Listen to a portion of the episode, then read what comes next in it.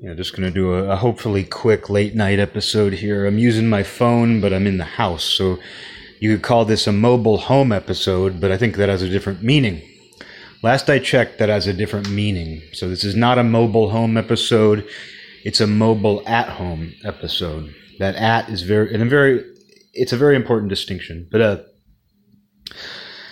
crossed my mind today, you know, one of the conservative talking points is about schools being too liberal, being too far on the left, which I think is a valid observation. I believe that's a valid observation that schools are on, are they lean left.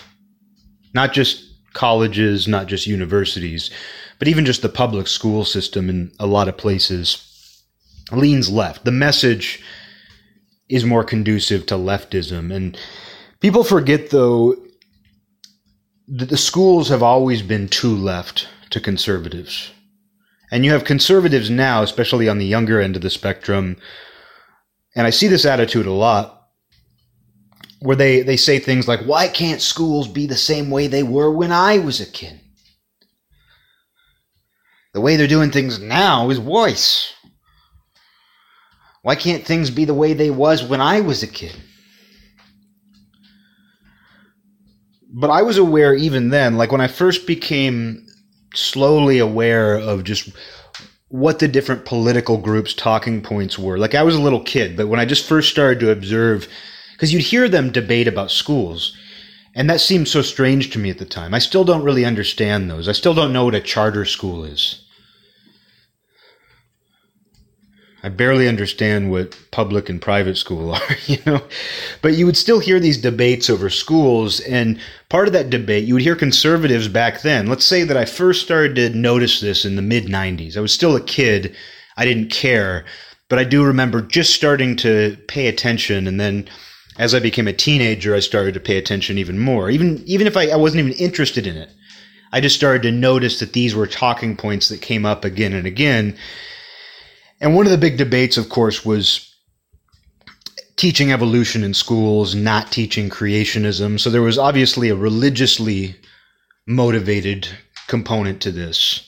But you couldn't separate that religiously motivated component from the Republican Party, from American conservatives. So it's really one and the same. Just in the same way that you can't separate something like critical race theory. Just like you can't separate that from the modern left, the modern American left. You can't, especially, I, would say the whole left at this point. Uh, I'm not going to say every single person on the left believes that should be taught in schools or agrees with it, but you can see, and, and I mean, it's, it's the same thing for like the creationism. Like there were probably serious Christians in the 90s and 2000, early 2000s who were fine with evolution being taught in schools. So I'm not trying to paint everybody with the broadest brush imaginable, although that'd be pretty cool because I can imagine a pretty broad brush. I can imagine a big, big, big brush. This is my big, big, big brush. But but anyway, so it's like in the same way that today you can say, okay, this this critical race idea. You know, you can't separate that from the modern American left. And you couldn't separate this debate about evolution and creationism from the evangelical right. And while they still exist and they're still probably arguing that point, they're done. Things have moved so beyond them.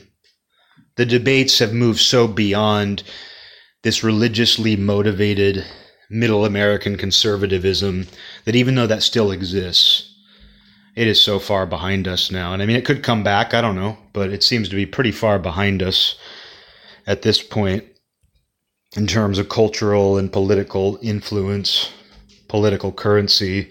They don't seem to be influencing much at this point. I mean, they still have influence, but like I said, they're just they're not at the forefront. Why don't why am I going on about this clarifying so much?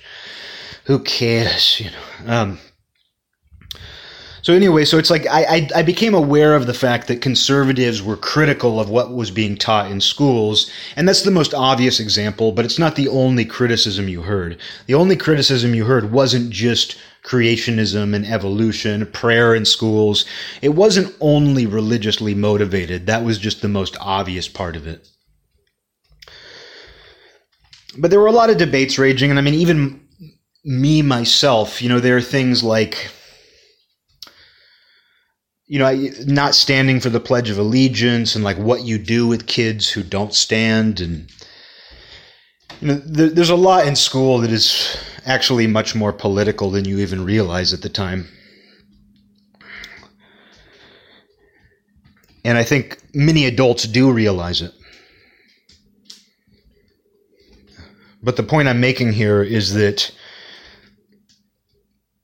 when someone says, when someone who say on the right today looks back and says, like, schools were so much better when I was a kid, maybe they were better in their mind.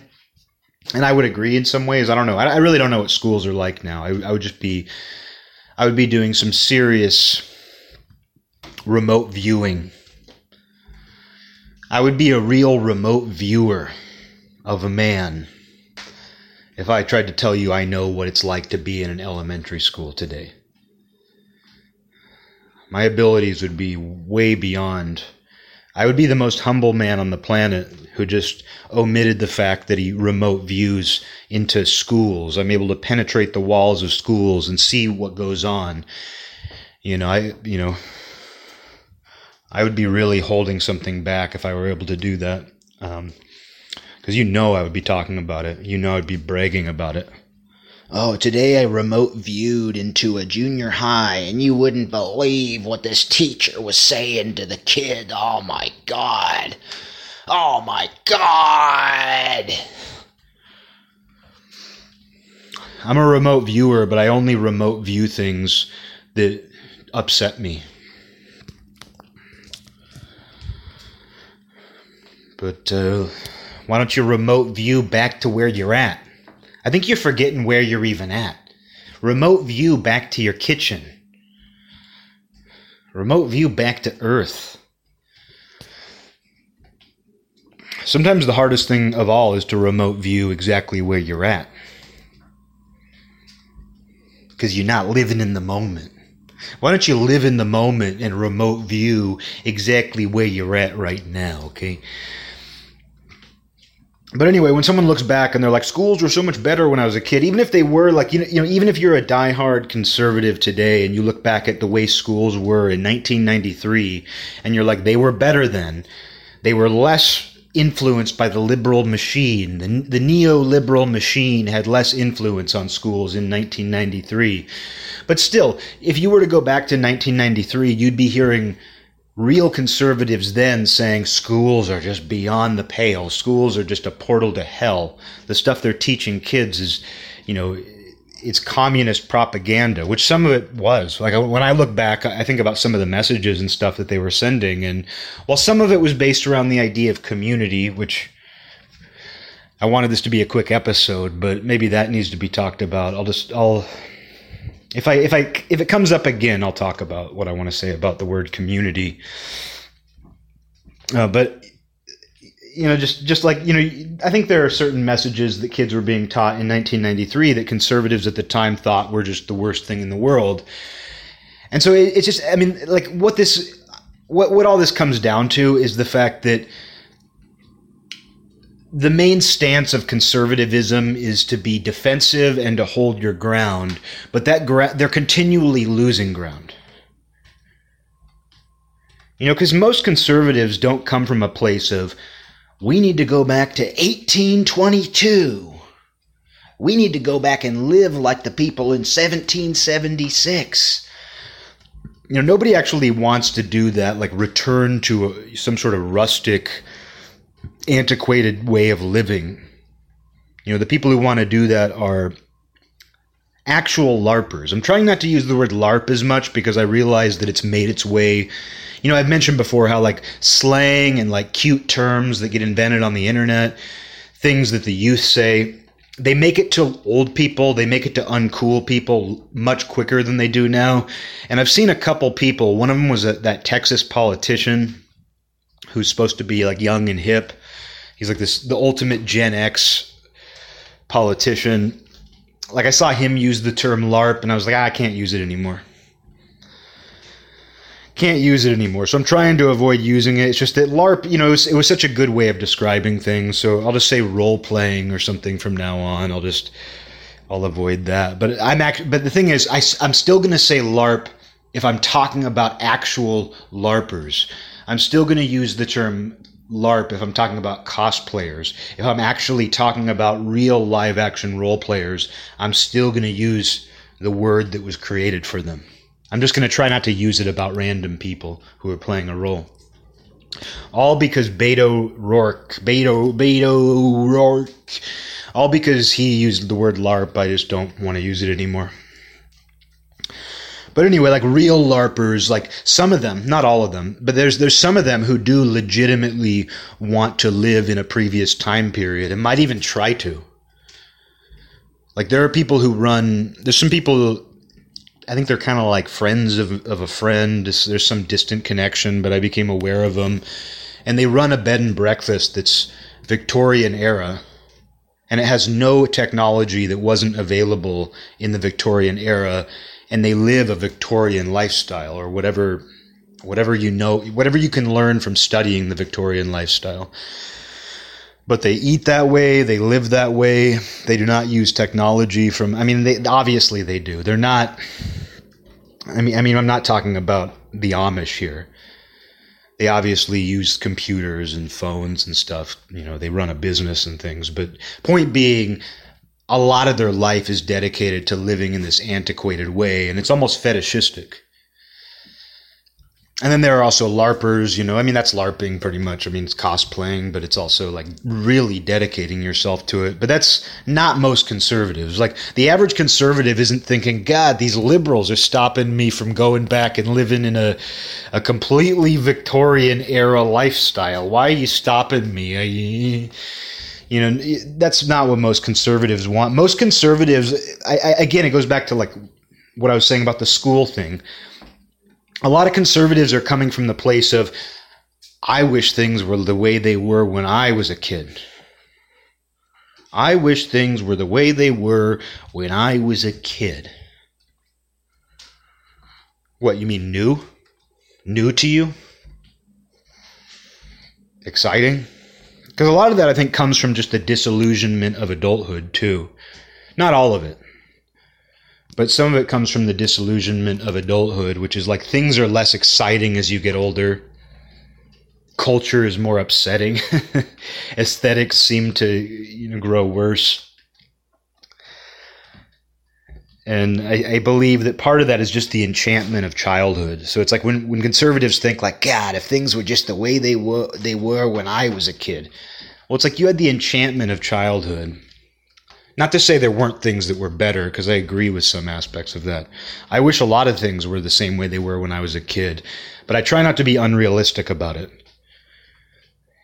And that's sort of always where the conservative comes from is they're not coming from the place of like th- most of them aren't coming from the place of like things should be and they point to some distant time in history when they feel that the conservative ideal or whatever their own principles were were being lived out perfectly by the civilization. You know, it's like that's usually not what they're saying. They just want things to go back like 20 years and they'd be happy. But again, they're always losing ground.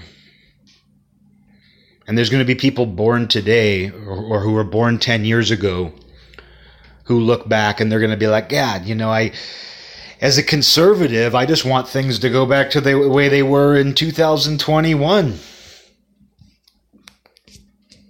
I just want things to go back to 2021 when, you know, before they made me go in women's bathrooms upside down with an upside down cross hanging from my big toe. they took my kid away and they made my kid go into a they made my daughter go into a men's restroom upside down with a a, a fake tattoo of a pentagram because that's what the liberals are making us do. I don't know. This is stupid. Stupid.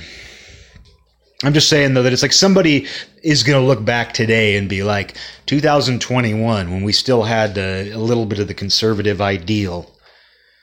Let's go back to then And it's kind of easy to get stuck in that. You know, it's easy to get stuck in that way of thinking where you just don't want things to change.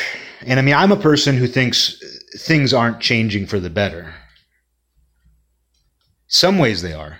I mean, you never want to say that everything is, you know, there, there are good things that are happening along with the bad, but, and I wouldn't even say that a lot of it's necessarily bad because I don't really know how it's all going to work out. I would just stay, I would just say that I'm less engaged I'm averse to many of the directions, and there are many, many directions that people are trying to not guide, but force our civilization. So that's where I would put myself. And I, have mentioned before that I'm just a naturally conservative person who. I, I kind of I, I relate to that idea of holding your ground. I relate to that idea of defense. where you're playing defense. Except that I don't I don't know that I feel the need to really defend anything that can't defend itself. I guess that's where I come from, where you know, obviously I talk about free speech a lot on here, and I won't go into that again, but I will say that defends free speech defends itself and it also needs other people to defend it you know I, am not so naive that i believe that oh if if nobody does anything or says anything in favor of free speech that free speech is so powerful it will just eventually shine its bright lights again. No i think people do need to support free speech. People do need to be vocal in their support of free speech and what that means to them. But what makes that particularly attractive to me is the fact that the idea of free speech itself is so strong. The idea is so strong, and it does so much in principle to defend itself. It's almost like wanting to help somebody who's already helping themselves. Like if you're just helping somebody all the time and it's always just you carrying the load, like you're always the one doing everything to help them. At some point, you're going to want to stop helping them. Or you might not even want to help them to begin with. But if you feel like somebody is actually making an effort to help themselves, and let's say they do still need a little bit of a push, a little bit of a lending hand, you're more likely to want to do it and you're going to feel better about doing it if you feel like they're doing their part too. And that's how I feel about good ideas. That's how I feel about the things that I truly support and want to support. I feel like they are generating something unto themselves. And because they're ideas, they need some sort of defense from people. They need the support of people. And it, it feels good to support them because you feel like, yeah, I'm saying something about this. I'm addressing this. I'm putting some kind of effort to to help this thing stay afloat. But it's also doing something itself. It's also trying to stay afloat itself. It's in its very nature to stay afloat. So hopefully that makes sense. The idea that some ideas are so good that they defend themselves and they also require people to defend them. Because it turns out it's some of the ideas that actually have their own defense built in, sometimes those are the ideas that people want to attack the most. They want to undermine them the most. Because it turns out people who want to exercise power, no matter who they are, they tend to chip away at free speech. They chip away at it. Sometimes they eventually get big chunks but fortunately, it regenerates, you know, but it, it requires people.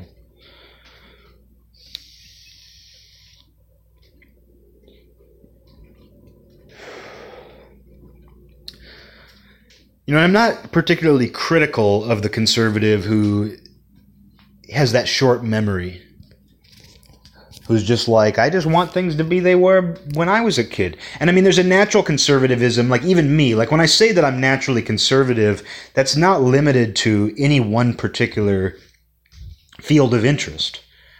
I'm the sort of person who just naturally, like, it could be a video game system.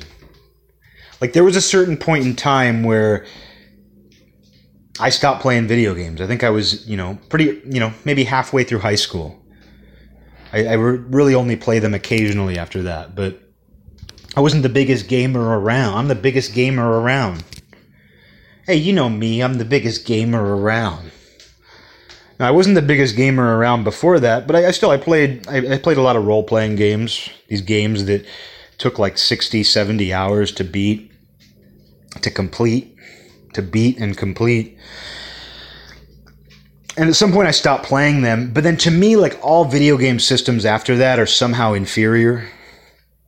All video games after that are inferior. Whether that's true or not, I don't know. I bet there were some good ones. I bet there were some good games after I stopped paying attention. But I still look at modern games and I'm just like, these aren't good. These aren't as good. Oh wow, like the graphics are closer and closer to looking like real life. Was that the point of video games? Was the point of video games all along just to eventually turn them into real life? I guess you can do things that you wouldn't otherwise do, but I never completely understood that about graphics. And so I'm conservative about graphics, even, see? where like my idea is that role playing games never should have moved beyond pixel art. You know, I'm like role playing games, role playing game characters never should have looked like anything except smudges of pixels, and your imagination does crazy things with that. Like back when I used to play the early Final Fantasy games, and I would look at these characters, and I didn't know anything else. But the things that my brain saw in those little smudges of pixels, you know, it's bizarre. But it's it's kind of like reading a book in that way, where when you read a book, it doesn't matter how descriptive, it doesn't matter how detailed the descriptions are of characters. Your brain does some sort of equation. Your brain has some way of putting an image in your mind of what this character looks like. And sometimes books will do this thing where they introduce a character and the character is in the story for a while. And when that happens, you've already kind of rendered an image of them. And then at some point, like it doesn't have to be later in the book or anything, but just at some point after you've already established this idea in your head of what this character looks like, they'll they'll say something, they'll describe a quality they have they'll be like his long red hair. That happened to me in a book. It was one of the books I read about the Scottish tribes. Uh, which one was that? It was good. I'd have to think, but but anyways, describing a character, and then you know it didn't really describe what he physically looked like, and then there was a battle scene later on, and then it described his long red hair. And I was like, oh, I didn't, that's not what I was imagining. And so you're given this cognitive dissonance that actually has no reason for being there, but it's because your imagination rendered this image of this character, you know, even without any, there, there was, there was nothing that, there was, there was, uh, I'm just stuttering, I'm stammering and stuttering Basically, they didn't give any kind of description of the character, but your brain still created something. And that's interesting when you read a book after having already seen the movie version of the book. It's very difficult not to see the movie characters. Like that still happens to me with The Outsiders, Lord of the Rings, and I don't love it, but I also, in those cases, I don't hate it. In those cases, the actors were well chosen and everything, but it's very difficult for me when I read those books not to see the actors. Whereas I never saw the Hobbit movies. I watched part of one and turned it off. wasn't doing it for me. But, you know, maybe, I don't know. I also, you know, I don't know. Maybe I read The Hobbit before I, I saw that glimpse of the movie, so maybe that factored in too. But either way, you know, it's interesting how if you've seen a movie and then you read the book, your brain has a very hard time not seeing those characters, even if the descriptions are different. Like you think about The Outsiders, where the character Dally, in the book, I believe he's a towhead. He's described as having very light blonde hair, what they call a towhead. But then in the movie, he's Matt Dillon and he has dark brown hair. And it's okay though. It's like your your mind can deal with that. But it is funny how your imagine your imagination creates this cognitive dissonance in that where like you're imagining the character looking a different way than they actually were intended. And then when you're reminded of that or introduced to the fact that the character has long red hair, your brain's kind of like, wait a second, you know, I, I already created this in my head.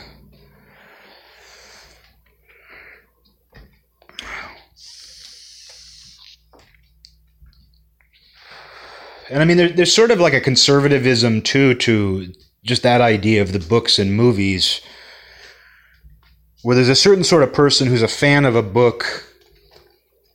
I mean, I think that is sort of a conservative versus progressive attitude. I mean, I think that is a good illustration of how those same attitudes play out just with entertainment, just with the things that interest them, where there's a certain sort of person, and I believe a lot of it is just the way they're wired. And when they hear that somebody is making a movie of one of their favorite books or just a book they really liked, their default is to be like, ugh. The book is always better than the movie. They shouldn't even make a movie. Shouldn't even make a movie. And that's more me. Because you think, like, this movie might suck. It's not even that you know the movie's going to suck, but your brain says, this movie might suck. And if this movie sucks, that's going to damage the overall legacy of this book that I really like. It's going to, not even, you don't even think about that. I don't even think about the legacy. But it's kind of like destroying the tradition. It's messing with something that already works. And I think that's kind of part of the conservative impulse. It's like, why are you meddling with this thing that already works? It's always worked for us. But often that thing is just in your lifetime. Like if you're born into a world where a movie already exists, like I didn't go back and look through old movies and books and be like, God, it sucks that they made a movie out of that. Like like I didn't watch The Godfather and say, God, why did they make this movie? The book was good enough. I tried reading the Godfather book and I put it down. You'd think that I would have already read it a hundred times based on my interests, but I was reading it and I like reading it. I was like, this isn't as good as the movie. This is not as good as the movie. So, I mean, there are exceptions, and I, I, wouldn't even say it's a rule. I wouldn't even say there's anything inherently bad about movies that are based on books. I would just say that my natural tendency, my default, is to be skeptical, if not cynical of it. Is to think, like, oh God, what are they going to do with this thing that I care about? Like the principle of it. But also, there's this sort of fear that something bad will come of it, that it will somehow like undermine something of value. and that's just a default. I mean, I feel the same way sometimes when I hear that, and I mean, but I mean too. I want to finish that thought because there's also a certain sort of person that hears that somebody's making a movie out of a book they like, and they're like, "Oh yeah, oh yeah." making a movie out of the book that I love. I'm going to love the movie too. You know, th- there's a certain sort of person that they're looking forward to it, and they might be disappointed. And the person who's skeptical of the movie might see it and be like, it's exactly what I thought. It sucks. God, it sucks. But they also might be surprised. They might like it. And I mean, I think a good example of that is they just released a trailer for the upcoming Sopranos prequel. And as a diehard Sopranos fan, I've actually been skeptical. I've been cynical a little bit. No, I, I, wouldn't say I've been cynical at this point. I would say I've been skeptical. My attitude has been I'll see it and I'll have no expectations. I'm going to have no expectations aside from the fact that I hope that it immerses me in that world again. If there's a good story on top of that, that's all I want. But if I for those two hours, if I feel like, even though it's a prequel and it takes place in another decade, which is awesome, that's going to be cool. But you know, you know, even if um, you know, if nothing else, if the only thing I feel is that I'm connected to that world again, even if I don't care about the story, if I just feel that kind of immersion into the world of The Sopranos again, that's a, a thumbs up from me. So my expectations are low, and I think my expectations are low in part because of that sort of conservative attitude of like, oh boy, they're doing something they don't need to do again. They're making a movie they don't need to make. And that conservative instinct is good too, especially creatively. That thing that makes you think, maybe I don't need to do this. Maybe I don't need to do that. You know, maybe I should have some restraint. But I think the creative process is a constant struggle between sort of a progressive and a conservative impulse. I think there's a constant, if not a battle, I mean, I would just say there, there's a, a shifting of weight between those kinds of. I wouldn't call them impulses. I just did. I, I just called them impulses, but I didn't. I don't think I. It just sounded good. I don't know that I really meant that they're impulses. But there is something in me that like says like I should take this as far as it can go, and that will be someplace better creatively. If I take this as far as I can possibly take it, that will somehow be better. But then there's this other part of me that says, no, if I keep it the way it is, or I boil it down to something even more essential, that's the way to go. Going back to basics is the way to go. So that plays out creatively. You know, I think it plays out just with the way that you even just consume entertainment. And there's different types of people. And like I said, there, I'd be curious how that does map out politically or socially. You know, the sort of person who says, "Oh, there's another Star Wars movie coming out." Yeah, I'm not excited. There's a good chance it's going to suck. Versus the person who's just like, "I like Star Wars and I'm excited there's a new Star Wars movie." And maybe it's a, a, a you know a glass full, glass empty sort of situation where one person is hoping to see the good in this thing, whereas another person is dreading seeing the bad. And that will probably go into it. And I mean, I think a good example is when the first one of those new Star Wars movies uh, came out. What's it called? Uh, the, the, the Force Awakens. That was it. And a good friend of mine messaged me and he was like, "Go see it, dude. It's amazing." It's a lot like the originals. It's much more like the original movies, not like the prequels. And then uh, the girl I was seeing at the time too said she she ended up seeing it with her family or something, and she was like, "It's actually really good. I'm I want to take you to go see it. You might actually like it because she knew she completely knew how I was. She completely knew how bad my attitude is about new things." And we went and saw it, and you know, I I watched it, but I, I, honestly didn't like it. You know, it was difficult, and I, I think I lied. You know, I, I didn't want to ruin the night by being an asshole, but I do remember being in the theater with just this sort of feeling of like, I don't like this at all. Like it's it's they're trying too hard to make it like the originals they're just trying too hard and they're not succeeding is kind of how I felt. And it just it's just one more thing to add to just this like pointless, endless Star Wars that we live in. It's just we need to live in a world where we never stop making Star Wars. Because Star Wars was good once, we we need to just keep making it and adding things.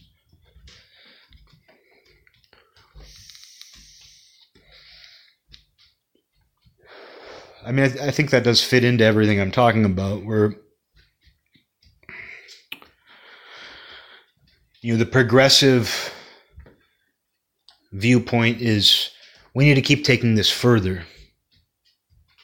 We can keep going further.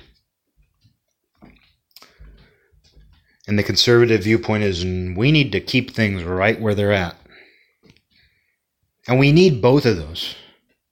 You know, you need both those. Those two forces are in you. Even though you might have a natural disposition, you might be the person who is cynical about movies based on books you like, or you might be the person who's just excited You're enchanted still. Because I mean, I don't, you know, I, I never want to come across critical of that sort of person who gets excited about everything, who isn't cynical about everything they hear. I mean, there was something that it was in this that old interview with Fenriz of Darkthrone, where they went to his house, and it was it was it was it was a wild it was a wild and zany time. So, but he, he said something in that interview that's been overlooked, and my friend Miles and I talked about it, and they're talking to Fenriz about like new bands and everything, and He's like, oh yeah. At one point, my friends had to stop telling me who was in new bands, otherwise I wouldn't like them. Like when my friends would introduce me to a new band, they basically had to hide who the band members were from me. and I was like, that's great. That's that is perfect. Uh, but you know, see, and I mean, you can see that even in, in subgenres. You can see that in different subgenres. These things that were relatively new. I mean, you see that in metal fans. I mean, there's a lot of metal fans who have the attitude of like things need to sound like they did 30 years ago. Things were better then. That was how things should be. And what people are doing now to try to reinvent the wheel, to try to take this thing further, only takes away from what other people already perfected 30 years ago. And you know what? That's how I feel. That's how I feel about certain genres of music. Not, it doesn't mean that it applies down the board 100%, but as a general rule, I say somebody already did it better it doesn't mean nobody else should ever try to do something similar, but I'm just saying the point stands that somebody did perfect a certain formula. And you can't completely recreate that in terms of sound, aesthetic, atmosphere, inspiration. But there's a certain sort of person who sees that and they're like, I'm dedicating myself to that. I'm going to dress like that. And anybody who doesn't dress like that, and anybody who doesn't sound like that, and anybody who doesn't use that aesthetic, you know, screw them. Because we've already established the way to do things, we've established the tradition. Meanwhile, you say, you know, that's only existed since the 80s and 90s. That subgenre of metal has only existed since the 80s or 90s. And there were people when that was coming out who were saying that like when the, when these things that are now traditional you know when some subgenre of metal is now considered traditional like even let's even go with a, a really obvious one let's go with the most generic example which you'll see bands today called traditional metal in the in their new bands. You'll see new bands and they're called traditional heavy metal. Meanwhile, when heavy metal was new, it was anything but traditional. Heavy metal was anything but traditional when it was introduced, but now you look back on that era and you say that's traditional because it was the first incarnation and there's a certain sort of person who says that's when things were perfect and things never should have strayed from that. So you see where this plays out continually with everything, where somebody comes up with a new idea for something and it actually goes against tradition, but then over time it becomes the tradition. It becomes traditional. And people look back on it that way. And they say things were better when with that. Things things were better when we had that tradition in place. Meanwhile, in the grand scheme of things, it's not very traditional at all. It's still relatively new. Just like your childhood, just like the time period you grew up in, wasn't traditional by the standards of the time. It wasn't necessarily, you know, let's stick with the word tradition rather than getting into political terms and just say that when you look back at your childhood, if you had a good childhood, or if you look back at you know any kind of idealized childhood, like even if you even if you didn't grow up in the 1950s, if you look back at the Leave It to Beaver era and you say that was how things should be, a TV show, Things should be like they were on that TV show. No, but it's like that was not even traditional for its time. Like there was a time where like the idea of a kid having most toys was weird. It was like, whoa, you have action figures? That's kind of weird. That's not exactly traditional. A kid should only play with a wooden horse carved by his his pappy. If a young boy's only toy is not a wooden horse carved by his pappy, he's not having a real childhood.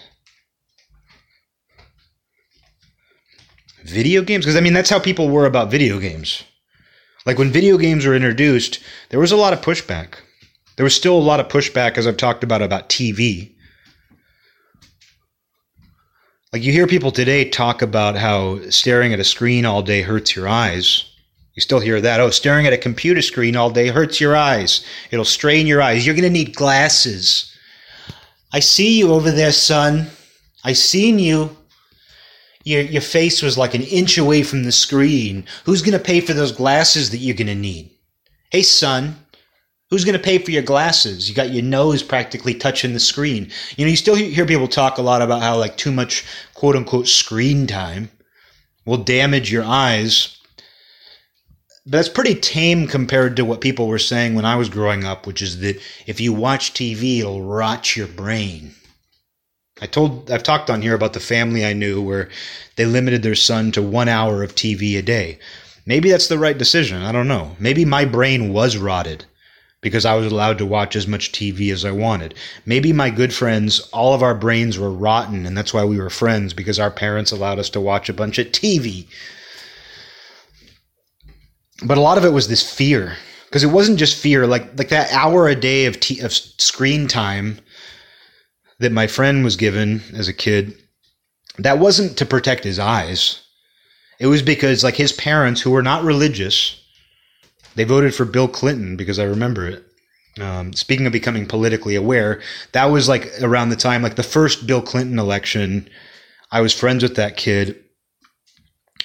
And they announced that Bill Clinton had won the presidential election when we were in class. Like we were in elementary school, like first or second grade, whatever year that was, 92, I guess. And uh, they announced, I think it was first grade, and they announced on the intercom in school that Bill Clinton had just won the presidential election, and the kids in the room, like, you could have told them anything and they would have had the same face, just blank. It meant nothing to them. Like, you could have told them, you know, oh, Bob the janitor just took a piss in the bathroom and didn't flush it. And I don't know, I don't know what.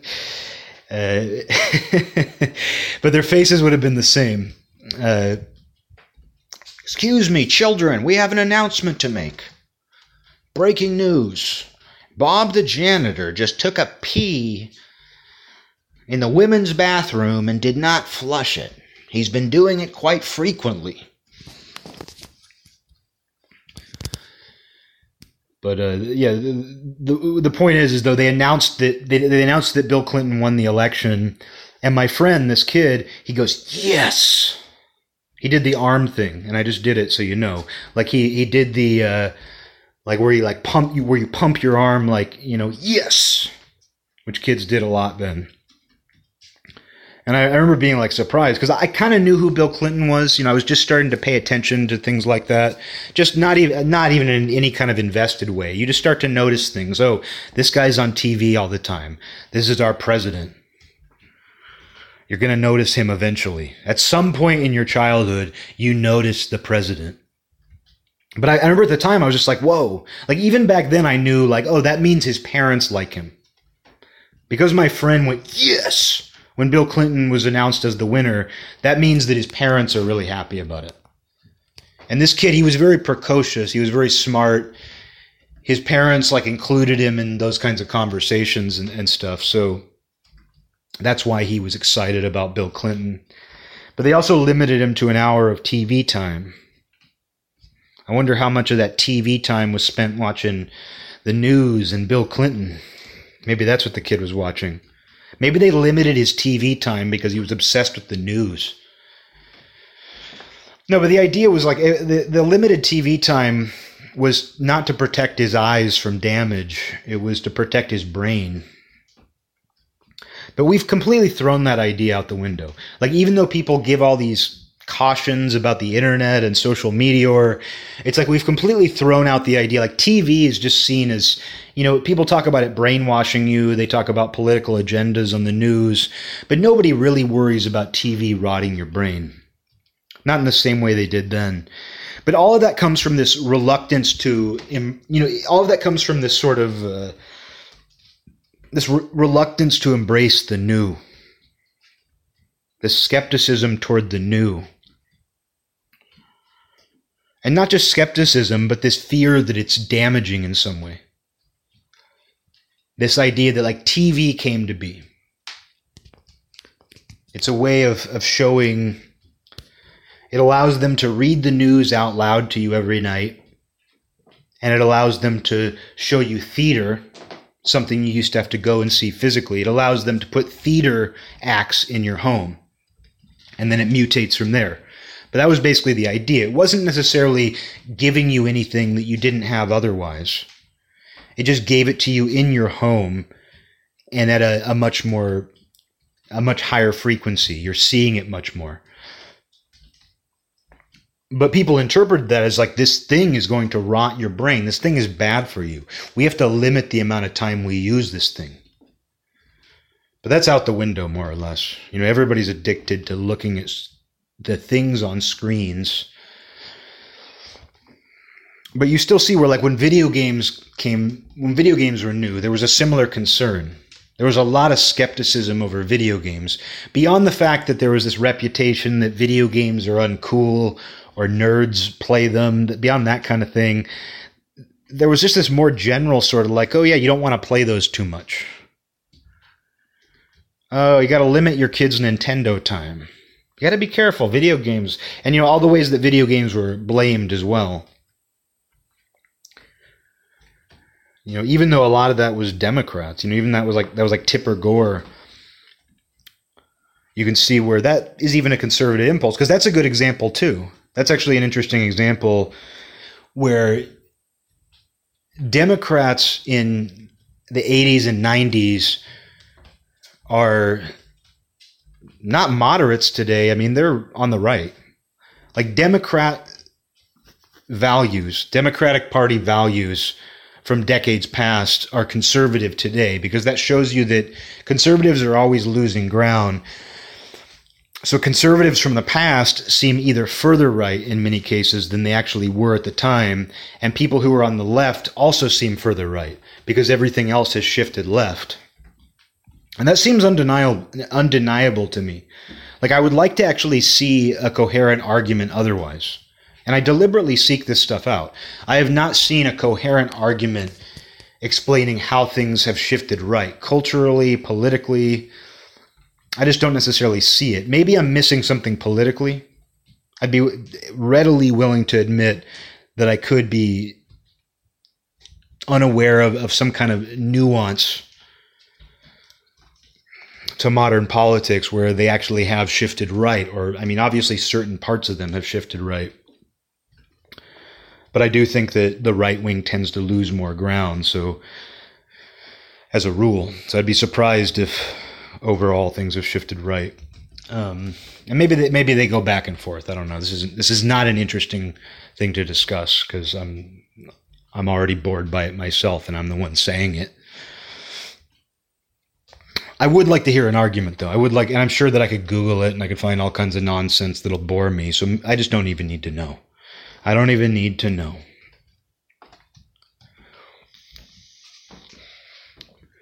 But like, I'm at war with that myself because I'm not somebody who would ever be comfortable just following tradition to the letter.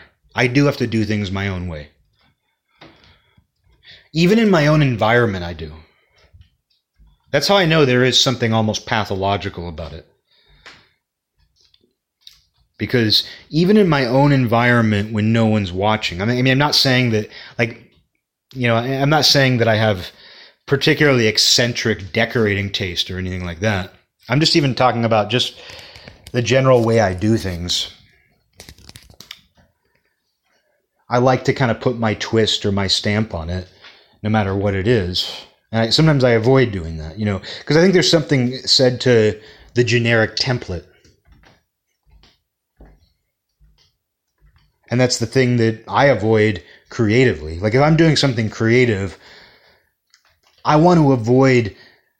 I mean, a, a guy I knew. It's funny. There was this guy that I, I grew up with, who was he was kind of like one of the other artists, like one of the other kids who drew, was drawing all the time, and he was kind of he was an on again, off again friend over the years, you know, until adulthood, and I, I lost touch with him years ago. But he painted and he always knew more about like art supplies and that kind of thing which is that's like the only reason i wish i went to art school the only reason that i wish i ever went to art school is because they would teach you a lot about like different kinds of supplies you would get to test different things i'm guessing they tell you more about the practical side of it like getting prints made i don't know maybe not i mean i know i know they have resources that you can use but I, i've thought about that before and i was like you know obviously I would have learned something from the schooling itself, art school. I'm not saying art school is worthless. I don't think I would have liked being there. I don't think that I personally, in the grand scheme of things, would have benefited from being around all those other artists and, you know, going through that, you know, in school. I don't know. I, just can't see myself wanting to be in that environment. But I do imagine there's some practical stuff that you learn. I imagine there's a lot about supplies and uh, you know the, the different media you can use and just things that I otherwise wouldn't experience without just wasting money at the art store, which I've done, and then I end up with art supplies that I never even use. You know, it's one of those things where like I've bought things and I'm like, oh, I'll experiment with this medium, and then it's still in the same box. You know, I just don't end up doing it. But this kid I knew, you know, what was cool about him is that he did seem to know a lot about that stuff and he was always experimenting with like different types of paint. But he just said something that was so simple once, and maybe he heard it somewhere else. I don't know. Uh, but he he said like you don't want it to look like like it's paint right out of the tube. You know, you don't want the colors to look like you got them right out of the tube. And that seems really obvious, but you see a lot of things that look right out of the tube you see a lot of things that look like they were built using a template and they forgot to hide the template. And I don't know what it is about that, but there's something about that that you know really turns me off. And I think it's true for a lot of people. Like when you realize that something is simply generic. And uh, or that it was some sort of preset it was some sort of template. It looks like paint right out of the tube. But sometimes I think you you know you do want to just stick to something generic. You know, I talked about the asset of being boring on here. And I think it's a form of that. And sometimes it's the very thing that everybody's avoiding, which actually makes it somewhat unique. Sometimes nobody is using the template. Sometimes template, templates. At some point in my life, somebody said template, and I feel like it rolls off the tongue better than template. So I'm going to continue with template until someone tells me I sound dumb. I sound dumb.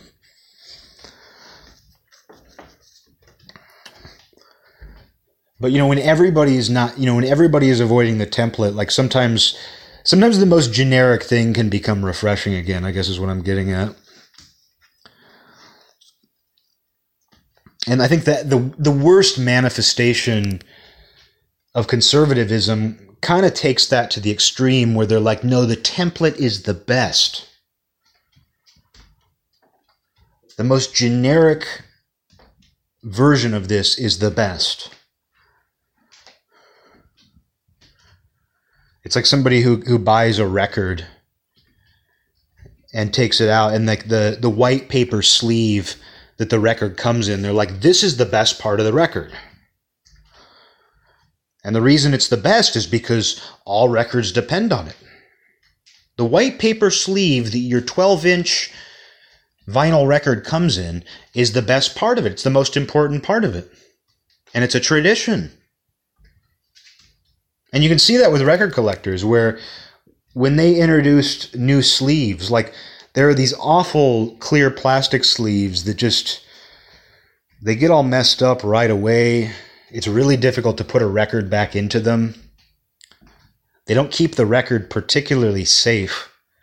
It was just it was either cheaper or somebody thought it would be a good idea, and they came up with these just awful plastic bags that you put the record in uh, before it goes into the jacket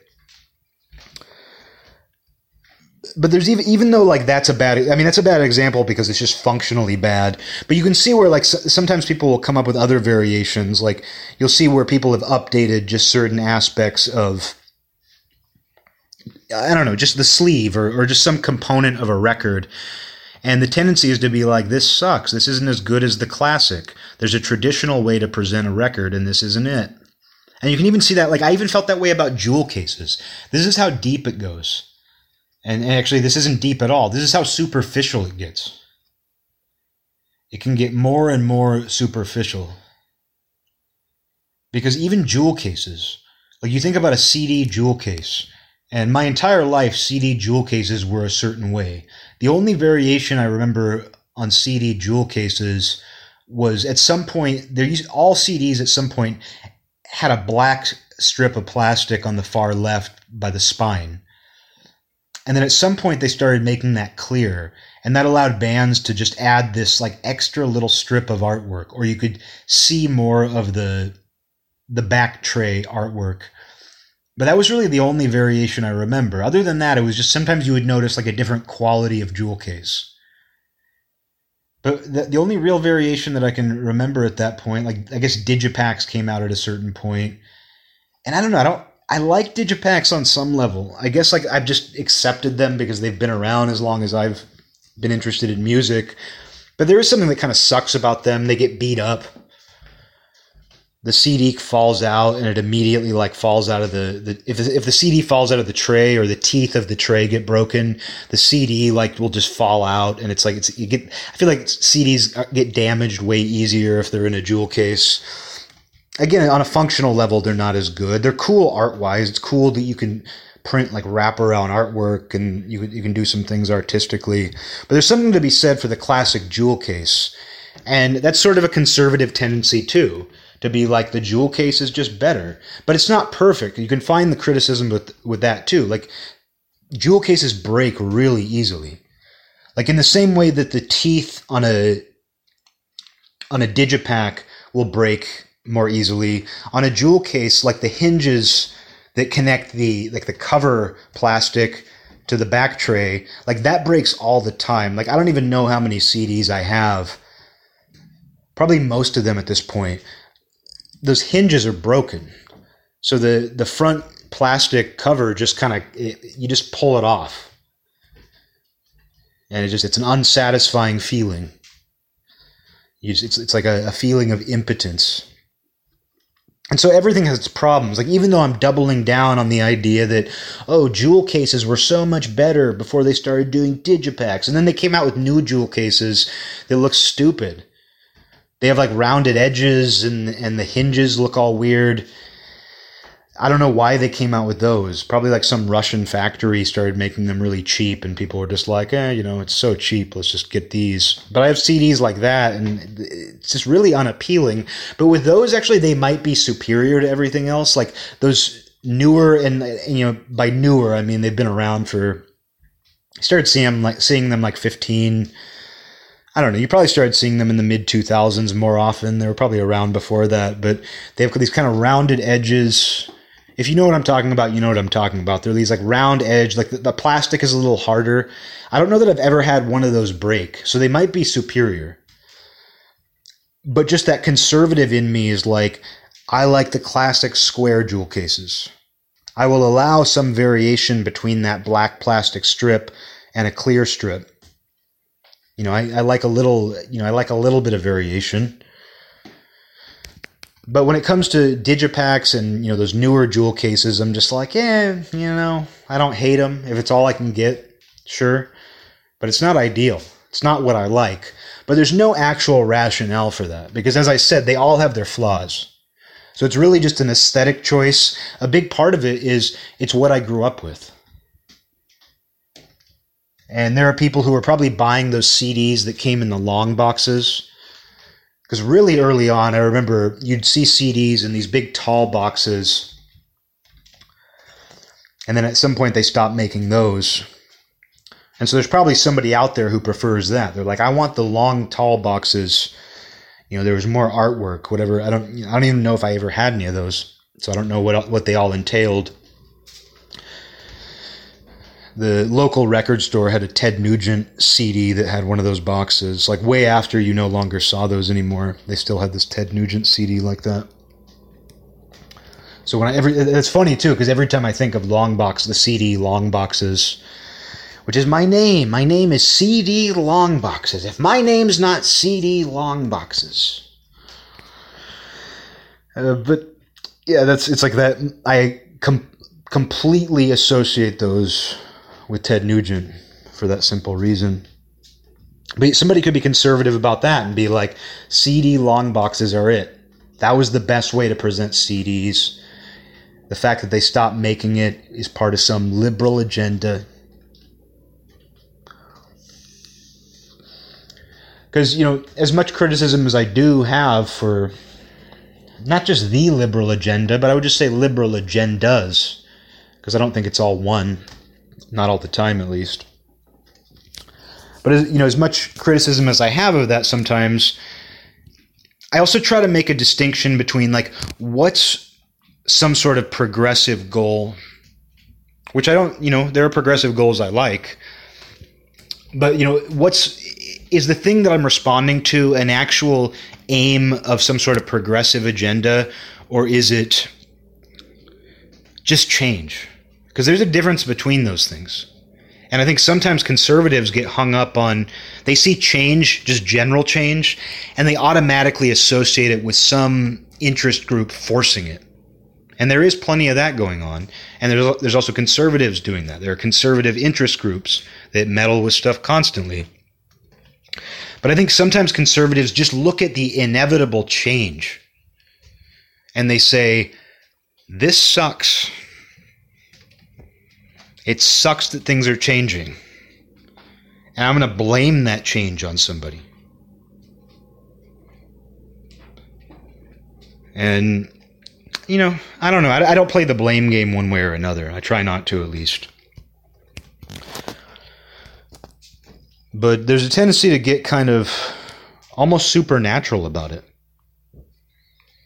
To blame inevitable changes because you can be guaranteed that human beings will change. If there were people out in this world who could have stayed exactly the same, they would have. And there might be tribes who did that, but I would bet even they've changed. I would bet even in those remote tribes who have had no contact with anybody, who have never developed any modern technology, who are still living like maybe our ancestors lived, I would bet even among that tribe, you find conservative tendencies and progressive tendencies. I would bet even in that tribe, there are disagreements over decisions, over changes they need to make, over different ways of doing things. And some of that is probably rooted in the idea that, oh no, if you do that, it will mess up with the, the tradition we have, with the natural order, the way things have always been, what our grandfathers did. There's somebody who probably thinks that within the tribe about something that probably seems relatively minor to us. But then there's somebody else in that tribe who's thinking like, no, we have to we have to make things better. We have to change things in order to overcome the issues that we that we currently have because basically basically the idea behind progressivism is that things right now aren't perfect. And the imperfect things need to be abandoned for the greater good. There and then at worst that idea is this situation is fundamentally corrupt and flawed and we need to destroy it completely and do something completely new. Usually it's somewhere in between. Usually I think that rests somewhere in between and I think you can see where it can go off the rails. But I think the kind of the, the basic progressive tendency is things are imperfect and or flawed and we need to change things to remove those flaws because we can make things better. We can make people healthier. We can make people happier. And I should be a liberal politician because that sounded really good, didn't it? But that's the idea. And there's nothing wrong with that idea. I mean, I'm motivated by that idea. If everything were as simple as that, I would just be like, hell yeah, hell yeah, hell yeah. You know, I would. And I do. Like, I mean, as far as that thing I just said, like, how could I not, unless I was just a true misanthrope, how could I not agree with that? But then, you know, the conservative impulse is that when we change things,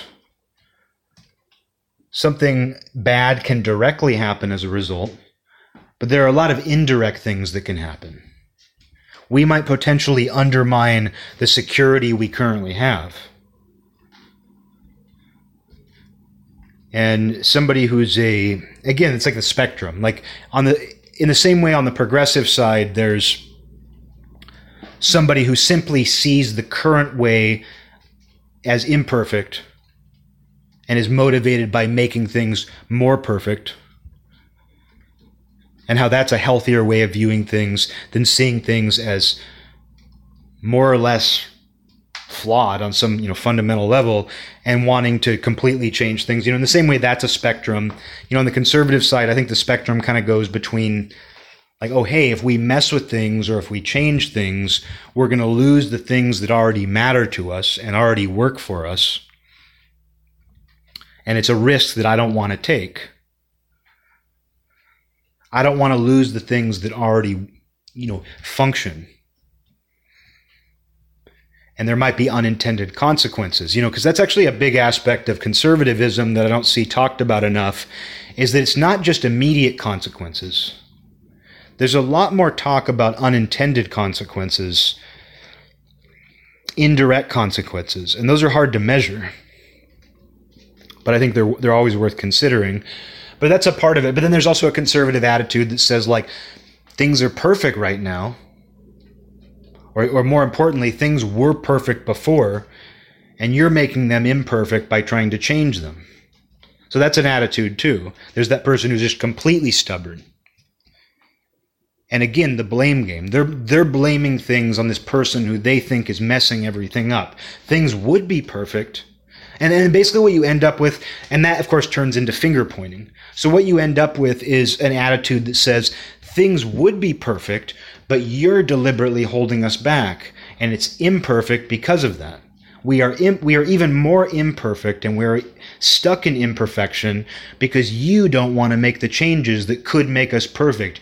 You're holding us back, and then that that person who's getting that finger pointed at them points a finger back and says, no, no, things were perfect 20 years ago. And we got to hold on to what we still have right now.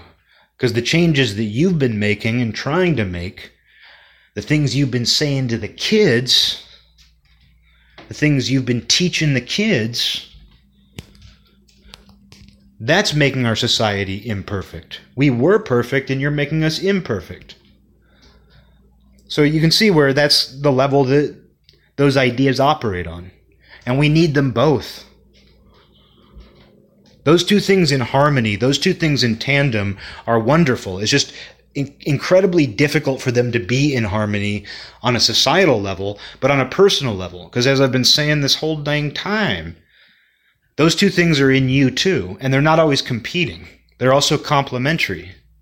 You have conservative tendencies, you have progressive tendencies, you have somewhere in between tendencies. And then you have a certain baseline, whether it's just the way you were born, whether it's the environment you were raised in. I mean, some people are heavily influenced by their parents' politics. I wouldn't say I'm not influenced by them, but I, I wouldn't say that they really made me think the way I do. I think I've kind of arrived to my whatever counts for my political views, hopefully more or less on my own. Um, but uh, you know, you, you have both of those things in you, but you also probably have tendencies. Like in the same way that my tendency is to be cynical about new things. But where that gets weird is the fact that I create things. Where that gets strange is the fact that as much as I do embrace certain aspects of tradition, there's also this part of me that wants to break tradition. There's also this part of me that wants to rebel against that. There's a part of me that is extremely wary and cynical about new things. Like when I hear that a band I like is releasing a new album, especially if they've already released bad albums or they've been on a streak of albums that I'm not interested in, my attitude is, oh no. Like, why do you guys have to mess with this? Like, there aren't nearly enough bands who just release an album and say, that was perfect let's move on. You're far more likely to find people who go past their shelf life, to keep trying. And some bands keep making good albums indefinitely. There are some, you know, very few, but there are some artists, bands who have never done anything wrong. Everything made sense. Everything was worth listening to, if not great. Those exist, you know, and it's a lot of it's subjective but there's also this just this built-in tendency that like unless something big happens to stop this, we're just going to keep doing it forever. Kind of like Star Wars. I was just talking about how at some point they decided like, oh yeah, you know, Star Wars, let's start making new ones and then let's just keep doing it forever. You know, when I was a kid and got into Star Wars, you know, the most recent one had come out like over 10 years earlier, or about probably about 10 years earlier. I don't, I can't, I can never remember when Return of the Jedi came out, if it was like 83 or 81. I don't know. But I, either way, it had been about a decade, let's say, since Star Wars had been in theaters when I discovered it. And that made it better in some way. It was like this time had passed, you know. You know, there was still a lot left to the imagination about that world but you know, a chunk of time had passed, so you knew you, know, you weren't expecting another installment. You were just like, "This is Star Wars. These three movies are Star Wars," and that's amazing because you're just like, "This is a total package," and I love it. I loved Star Wars and the fact that it was just this a bow was tied around it. It's these three movies. I love everything about them. I'm so glad I found this and then they announced that the new ones were coming out, the prequels and all that. And I was young enough when they announced those to where I was excited. It was like, you're telling me they're making new Star Wars? You're telling me they're making new Star Wars? You're telling me they're making new Star Wars? Stars? Star Wars just becomes stars. You're telling me they're making new stars? you're telling me they're making new stars. um, uh, but uh, like just the idea though that like we need to start doing this again, and and I was a kid, so I was still enchanted because as a kid you're still enchanted, and these new movies were coming out, and you're just like, this is great, this is amazing, new Star Wars. Who would have known? And they sucked. But as I've mentioned before, like it's good it's a good thing that the new Star Wars movies sucked at that time because the first one came out when I was in 7th grade and that was the exact age that I needed, I, I really needed to move on from Star Wars. And so it's a blessing in disguise that the prequels sucked. And the contrarian in me wants to like the prequels. And I've actually heard some kind of interesting explanations for why to appreciate them, but you know, I, I, I truly don't. You know, in the in the what I, I think I would put it this way: using like the scale that I would use like like uh, well just going back to like the sopranos like i mentioned the sopranos prequel like all i want from that is for it to give me the same feeling like i want to feel like i'm in that same world The story doesn't make a difference to me. If it's a good story, it's a good story. If you can make me feel like I'm in that world, that's all I expect. And so that's kind of my attitude towards Star Wars, where it was like, oh, these prequels are coming out. That will allow me to go back into that world. And they came out and they didn't. Beyond like the bad acting and the, the bad stories and everything else that everybody knows sucks about those things, it just didn't make me feel like I was watching something in the Star Wars universe. It didn't matter like what they said or what they referenced. It did not feel like I was in that world. But it's a good thing that you know if those movies had been amazing, if the Star Wars prequels had been amazing, I might have just been a Star Wars nerd for the rest of my life. Like I might have just become that person who's just really into Star Wars for the rest of his life and I think it's better that I didn't become that person. I think it's better that and it's also a good like coming of age thing. Like, oh, this thing that you thought was perfect can be ruined. Like not that the prequels ruined the originals, but just this brand. Like I thought the Star Wars brand was perfect. And then it got tarnished and I was like this is a good lesson. I mean in retrospect, it's like that was a good lesson because it meant that oh, this thing that you thought had been done. It was over and done, and it was done so perfectly. It turns out you can actually taint that thing by trying to do more, by being progressive. And you can even see where George Lucas exhibited these progressive tendencies by being like, you know what? My movies were insanely popular decade like a 15 years ago. I made these movies that were insanely in you know just magically popular something that was far more than the sum of its parts. This true, it's a phenomenon. Star Wars is a phenomenon by the very definition of its uh, uh, very definition of the word. And George Lucas even then said, "This thing that everybody felt was perfect, I'm going to go back and add things to it and edit it." You know, with the special editions. You know, that to me is like a progressive sort of tendency to be like, we can do more with this oh, we have this new technology, CGI. Let's go back and let's edit that. Let's edit that thing that everybody thinks is perfect. And the conservative says Star Wars was already perfect. Why would you mess with it? Why would you take these movies that were already done and perfect? And then George Lucas says, well, in, in the back of my mind, I always thought they could be more perfect. So you can see where that same battle plays out just with George Lucas where he's revising something that everybody already considered done, and he actually tainted it for people. The way that he's continually meddled in that, and like a true progressive in, in the modern liberal sense, like a true neoliberal, George Lucas has made the original versions very difficult to get. The version of Star Wars that plays on TV, the version of Star Wars that you find in most stores, are the special editions. They're the ones where he's edited and retconned things. And so he's even censored the conservative version of Star Wars, which is funny. And he did it years ago. Just kind of funny. I'm sure Disney's re released, you know, the original versions and all that because there's a huge market for these things that everybody already considered perfect, it turns out. But, uh, with Star Wars, like as a kid, you know, just me myself going through it. Like I, I, was fortunately liberated from Star Wars by the fact that the prequels sucked because it, it allowed me to get into music and other interests.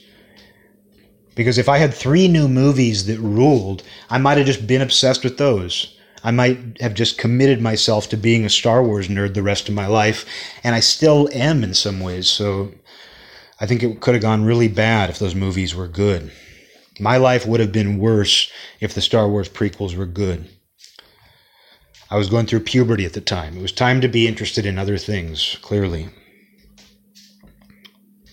And then I think the the later ones I saw, and I haven't seen them all, but like when I saw The Force Awakens in the theater, I think what bothered me so much about it is it seemed like they were saying, "Hey, we heard you're a, a conservative Star Wars fan we're going to make a conservative Star Wars movie for you. It's going to be just like the old ones. It's going to feel like the old ones. And you watch it and it wasn't.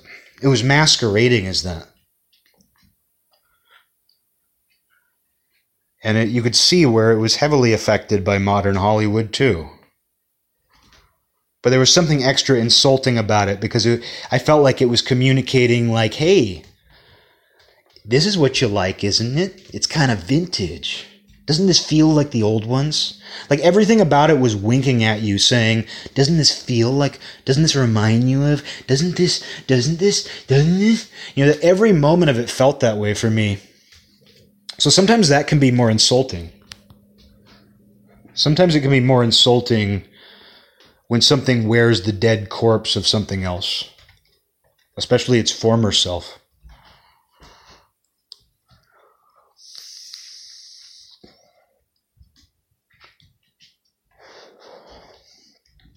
And uh, I am fascinated, though, by the way that that tendency plays out in you, because before we went into the Star Wars talk, I was just saying, though, how my natural tendency is to be kind of cynical, skeptical, wary of things that are changing or new. And you know, with Star Wars, I was young enough when the prequels came out that I didn't judge them beforehand. I was just excited. And that was a lesson too. I mean, that was sort of a lesson in that. Like, that's sort of like, cause I mean, th- it's sort of a blessing and a curse when something turns out to be what you expected. Where, like, when you expect a movie to be bad and it is bad, on one hand, it confirms, like, it's like, oh, I was right. But it's not a good feeling because, like, you were right about something that sucked. You were right that something was going to be bad and it was bad. And you should never feel pleasure about that. Some people do. Some people do operate from that space where it's like, oh, uh, I thought it was going to be bad and it was bad, and I'm happy that it's bad because it makes me feel like I was right. And you see that a lot with conservatives too, politically. Where like you'll see them almost be giddy when when progressives do something that angers them because it's it's a chance to. Uh, it confirmed my suspicions. But no, Star Wars was a good lesson for me because I didn't suspect anything. I just thought, oh, there's new Star Wars. Why would I not want that? Why would I not want that? And then it was a lesson that, oh, that's why I don't want it. And then more and more as you go through life and you develop more taste, like as your taste in things becomes more nuanced, as you be- become more aware of the things you're consuming, you start to say, huh, you know, this whole new things coming out thing, this whole new releases thing, it's not as great as it sounds. And sometimes it takes away from something that was already perfect. And that's why I have this great appreciation for things that just end.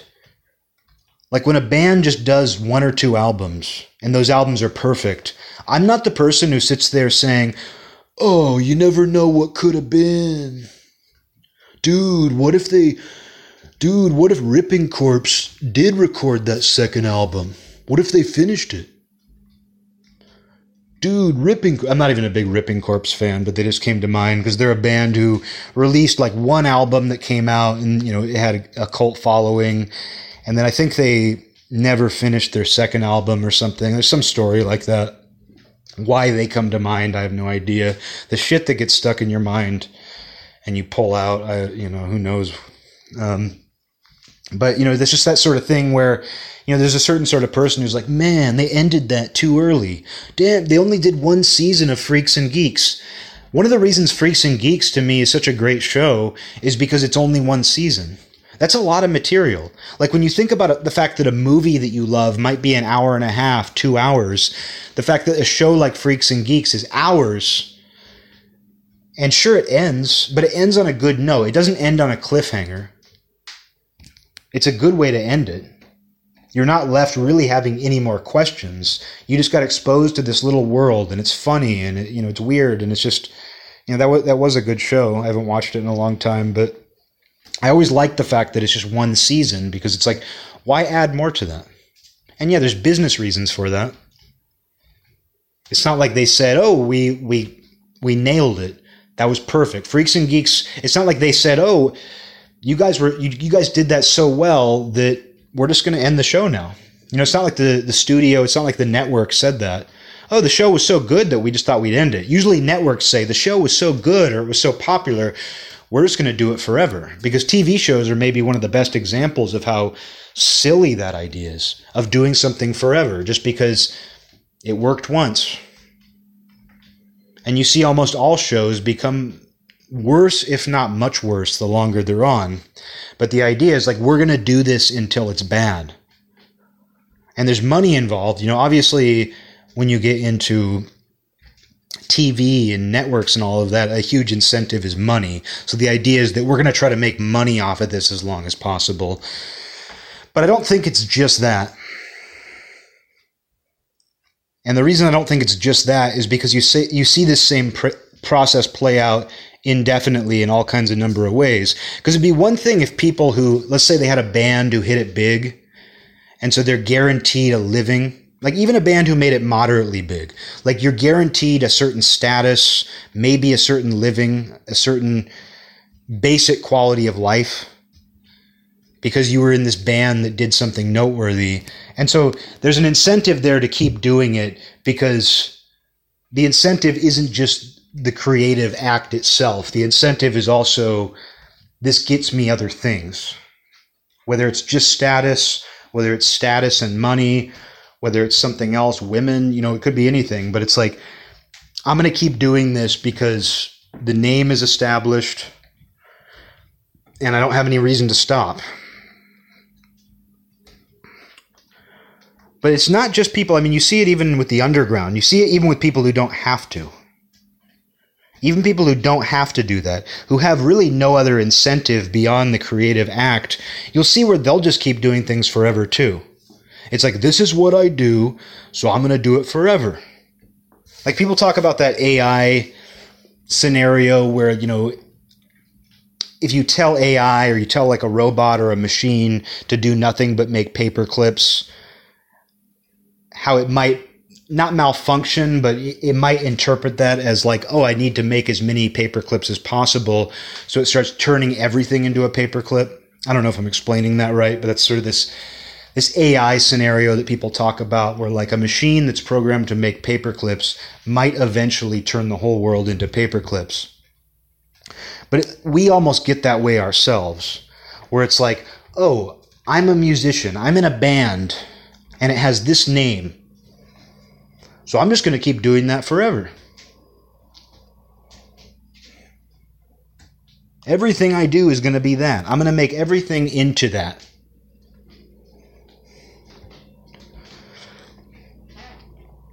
I'm just going to keep doing this because this is what I do. I was programmed to record music under this band name, under this persona. And so I'm just going to do that forever because there's nobody telling me not to. There's nobody stopping me. There's no conservative impulse saying, I don't know if I need to do this. But then, I mean, I'm not being fair because there's tons of people who do do that. There are tons of people who say, I've expressed everything I wanted to express with this and I'm done. So people do opt out. I mean, you see it even with actors. You see it with even with completely different uh, types of art where actors who have already made plenty of money just keep acting, even in shitty roles. They just, the idea is that, oh, I'm an actor, so what I do is I just act forever. I just keep acting. And that person might genuinely love acting, or they might want even more money. You know, there might be incentives again, but there's also this sort of presumption that, like, why wouldn't you just keep doing it? That's just what you do as a human. You just keep doing the thing that you started doing once. I'm getting kind of silly here. This this discussion is turning kind of silly. But but then when you have an actor like Joe Pesci, and granted he kind of came out of retirement, but he's one of those actors where some years back Joe Pesci said I'm retiring from acting, and he didn't act for a long time. You know, whereas other people will say they're going into retirement, and then they're they're out of retirement in a year if that. You know, creative people in particular. And I do think some of that does play into the, the conservative versus progressive tendencies in a person. not as perfectly as maybe some of the other things I've talked about here. It doesn't fit quite as well necessarily with that. But I think those same battles are going on inside of you.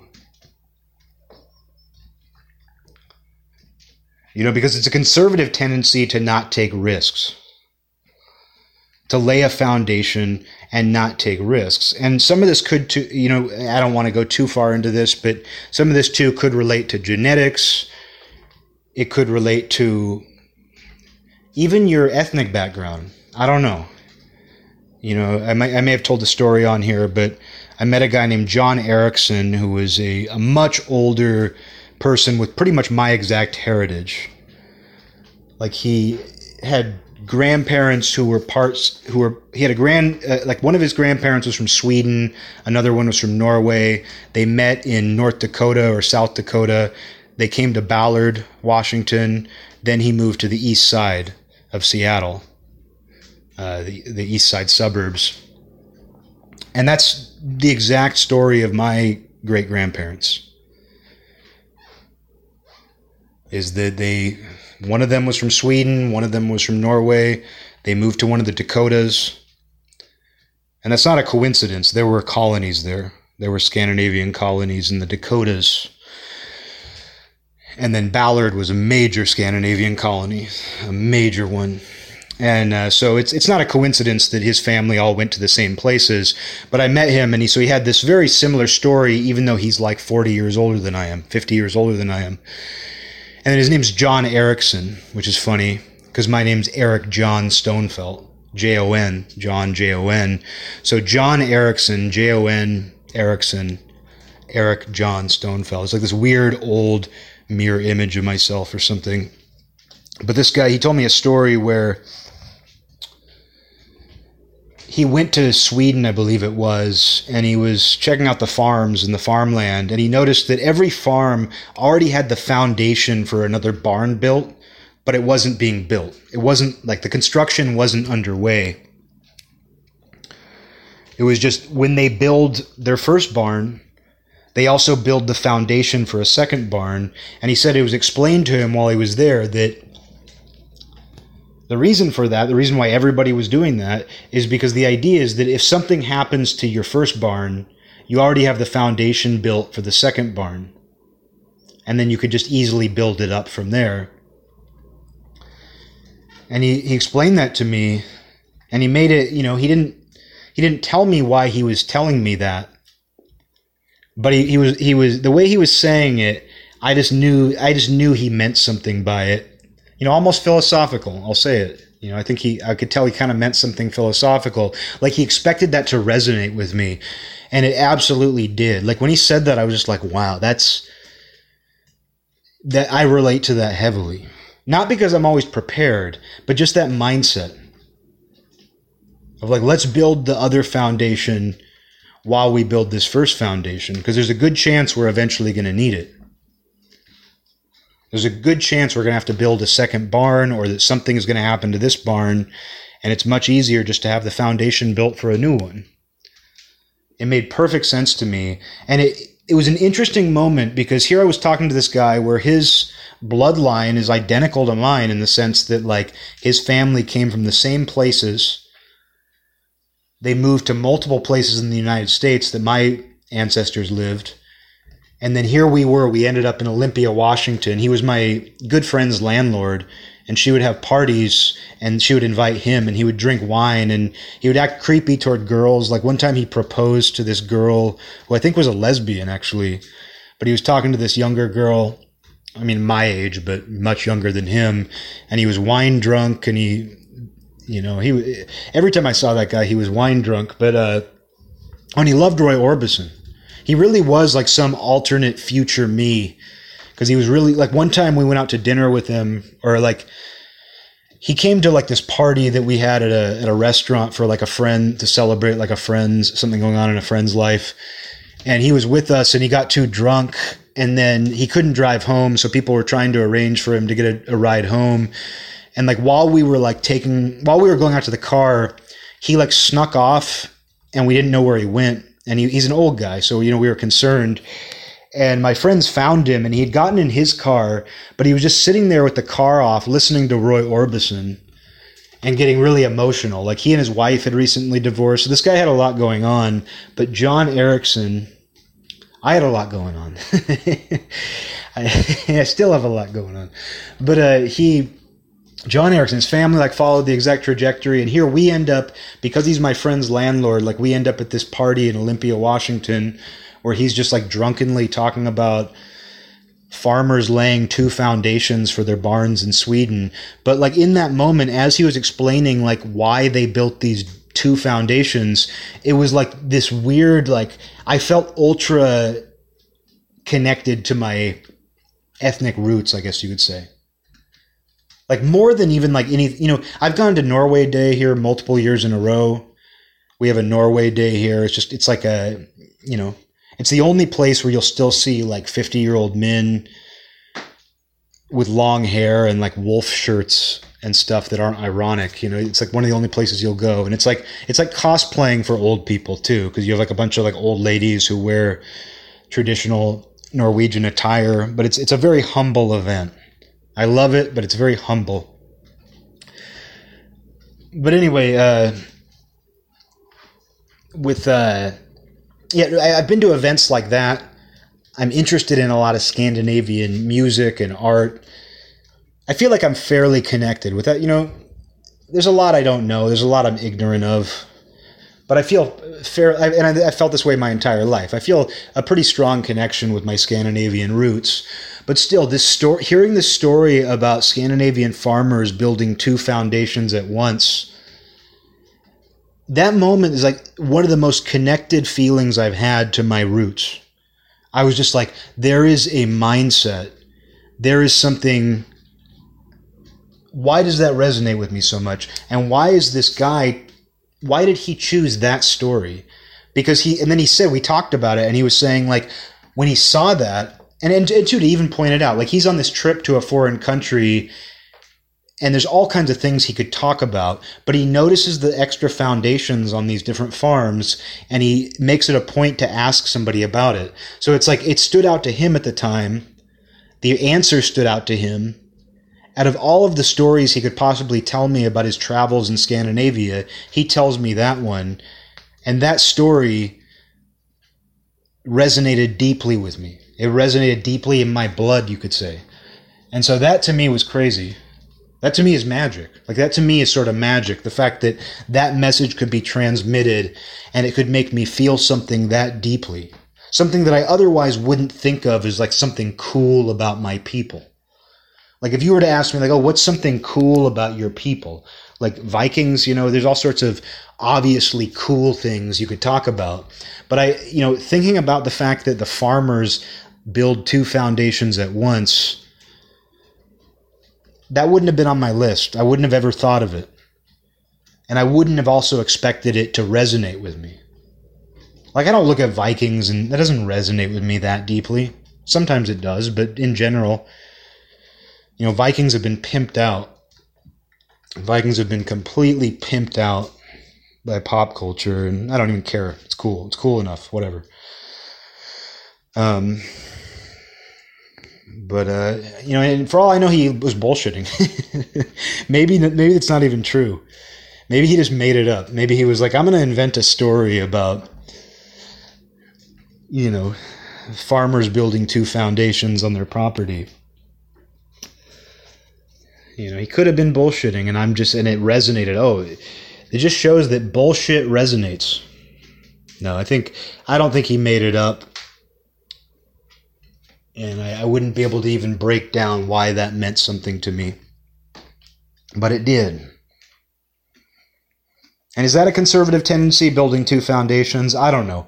What got me on this tangent is just the idea that there might be tendencies in the group to which you belong. You know, we're getting a lot of mixed messages about that these days, and I think you can. I, that's something that you can decide on your own. Nobody has to tell you that. Like if you think there are certain qualities that your particular background, your particular mix, like if you think you have certain qualities that are not necessarily exclusive to your people, but maybe more common or maybe more at the forefront. You know, that's something that like it's up to you really.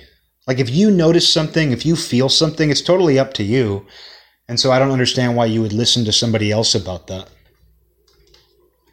I don't think there's any reason, honestly, to listen to somebody else for any reason about that because it's something that you can only feel. And you can't invent the moments where something resonates.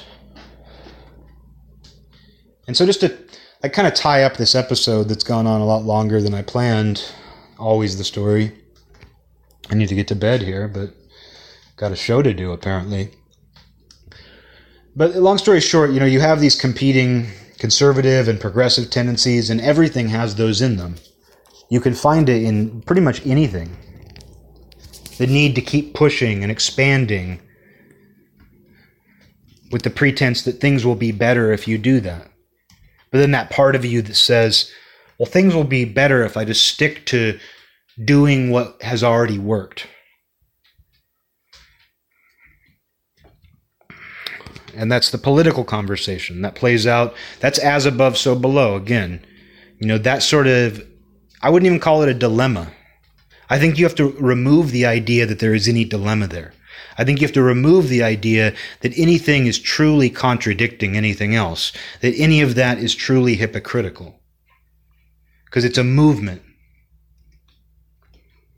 And sometimes that, sometimes one of those tendencies will benefit a situation more than the other one.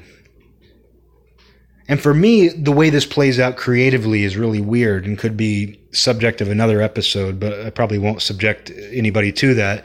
But the way this plays out for me creatively is weird because I'm a naturally conservative person, and that's not typically associated with creativity. It's not typically associated with artists. But because I am a naturally conservative person, when it just even comes to something like making art, like I'm always at war with myself over whether or not to even make art, you know, whether or not to even expand. Like, because you think about that with an artist, like, why not just rest on what I've already done? Or why not just keep doing the exact same thing, the exact same way I did it? What is it about making art and being creative that makes you want to keep changing it? And, and some people don't. Like some people find the formula that works for them or that they just genuinely like and they just keep doing that forever. Some people do it well. Sometimes they just get redundant. Sometimes it gets boring. But some people do find a formula and they stick to it.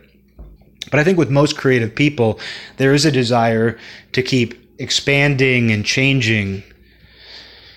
And, uh, you know, for me personally, like,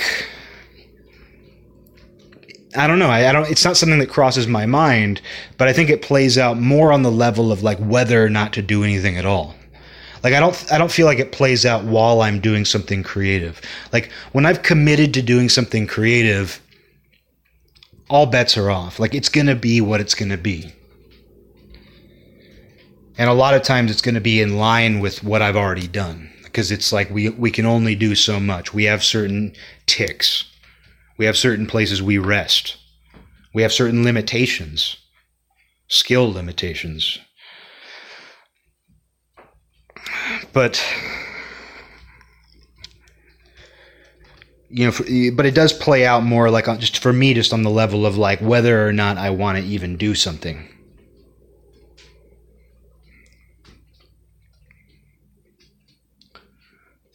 Because there is something inside of me that will say, like, you've already made your statement. What else do you need to say? What else are you going to do? Trying to keep doing things or like doing more with what you have already done. Like, what are you trying to get out of that? Like, and at what point is that going to undermine? You know, at what point are you going to jump the shark?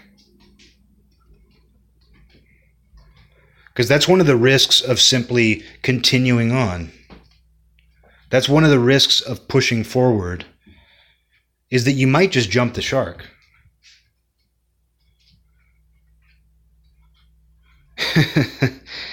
and so there's a part of the conservative tendency that's like, how about if we don't jump the shark? And the way that we avoid jumping the shark is by not even going to the beach today.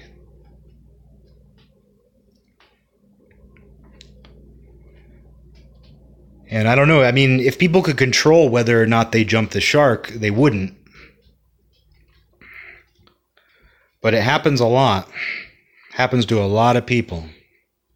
And it happens the more that you do things, the more that you keep trying to push things forward. And so maybe the way that you avoid that is by stopping when you are when you know. I mean, your intuition has to tell you, I would think. I think your intuition would have to tell you on some level if you're getting close to the beach, grabbing a surfboard or whatever, putting water skis on. He jumps the shark on water skis. It's like, oh, you're putting the water skis on your feet. I mean, I, on some level, if you're listening to your intuition, I feel like you have to recognize those moments. Like, I, I feel like as a creative person, as someone who thinks about what you do, if you're self aware at all, I feel like you would have to have moments where you say to yourself, oh, I'm at the beach right now. How did I get here? And then you're like, oh, I'm, I'm strapping water skis on my feet. Oh, I'm, I'm going into the water. I'm grabbing hold of the uh, the line that's going to drag me from the boat. Oh, the boat's driving, and I, am on water skis. You know, there's a jump over there, and it looks like there's a oh, there's a shark fin in a an enclosed area, and the boat is taking me toward it. Like you have a lot of opportunities to not jump the shark up to that point, but I don't know. I mean, maybe I've already jumped the shark maybe I am proof to myself that I've already jumped the shark and I didn't even know it. Maybe you don't even know it until it's too late. You know, I don't know. I don't know. Like maybe you don't even know you've jumped the shark when you do, but maybe I'm just maybe I'm like really uh in you know, maybe I'm naive and innocent about this whole jumping the shark thing and I'm not aware of just the fact that it happens without you even knowing. But I think there is a conservative tendency in you that says, hey, maybe we shouldn't be putting these water skis on. Maybe we should go back home. Maybe we should go back home and like just get back into bed. Do something at home. Not be jumping sharks with your water skis, but no, there's a conservative tendency that should be there saying like maybe we we shouldn't do this, and uh, whether that's the right thing or not, like maybe maybe we need people to jump the shark. Maybe just part of life. Maybe it's like dying. The one thing you can count on is dying. Maybe the other thing you can count on is jumping the shark. Two things, like it's not death and taxes. There's that saying like, oh, the, the two things that you can count on in life are death and taxes. My version of that is the two things you can count on in life are death and jumping the shark. And so maybe you should get like a healthy attitude about it, like dying. Where you say to yourself, you know what? I'm going to die someday and I have to accept that. So I'm going to try to live as good of a life as I can up until that point. I'm going to try to do the right thing up until that point to make myself happy, to make other people happy, to make this life interesting and meaningful. Maybe it's the same thing with jumping the shark. Someday I will jump the shark. And so I'm going to do my best to make everything as right as I possibly can up until that point. And maybe it's not actually bad. Maybe there is some relief. Maybe when you finally jump the shark, and you realize it, you suddenly become free. You no longer have that weighing over your head. You're no longer worried about it. So maybe there is something beautiful and great about jumping the shark. Maybe it's just as beautiful as death, learning to accept the inevitability of death, learning to accept the inevitability of those water skis being on your feet, gliding, just gliding in the air. With old with old Jaws under you. Jaws is down there. And you just think as soon as I land, I never have to worry about jumping the shark again. Because I'm totally free. I'm totally liberated. I've made my cycle. I've completed my cycle.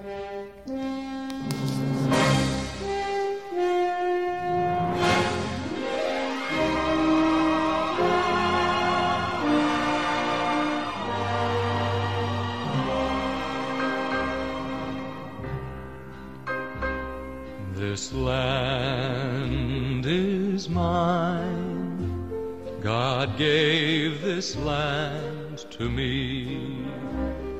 This brave, this golden land to me. And when the morning sun reveals her hills and plains, I see a land where children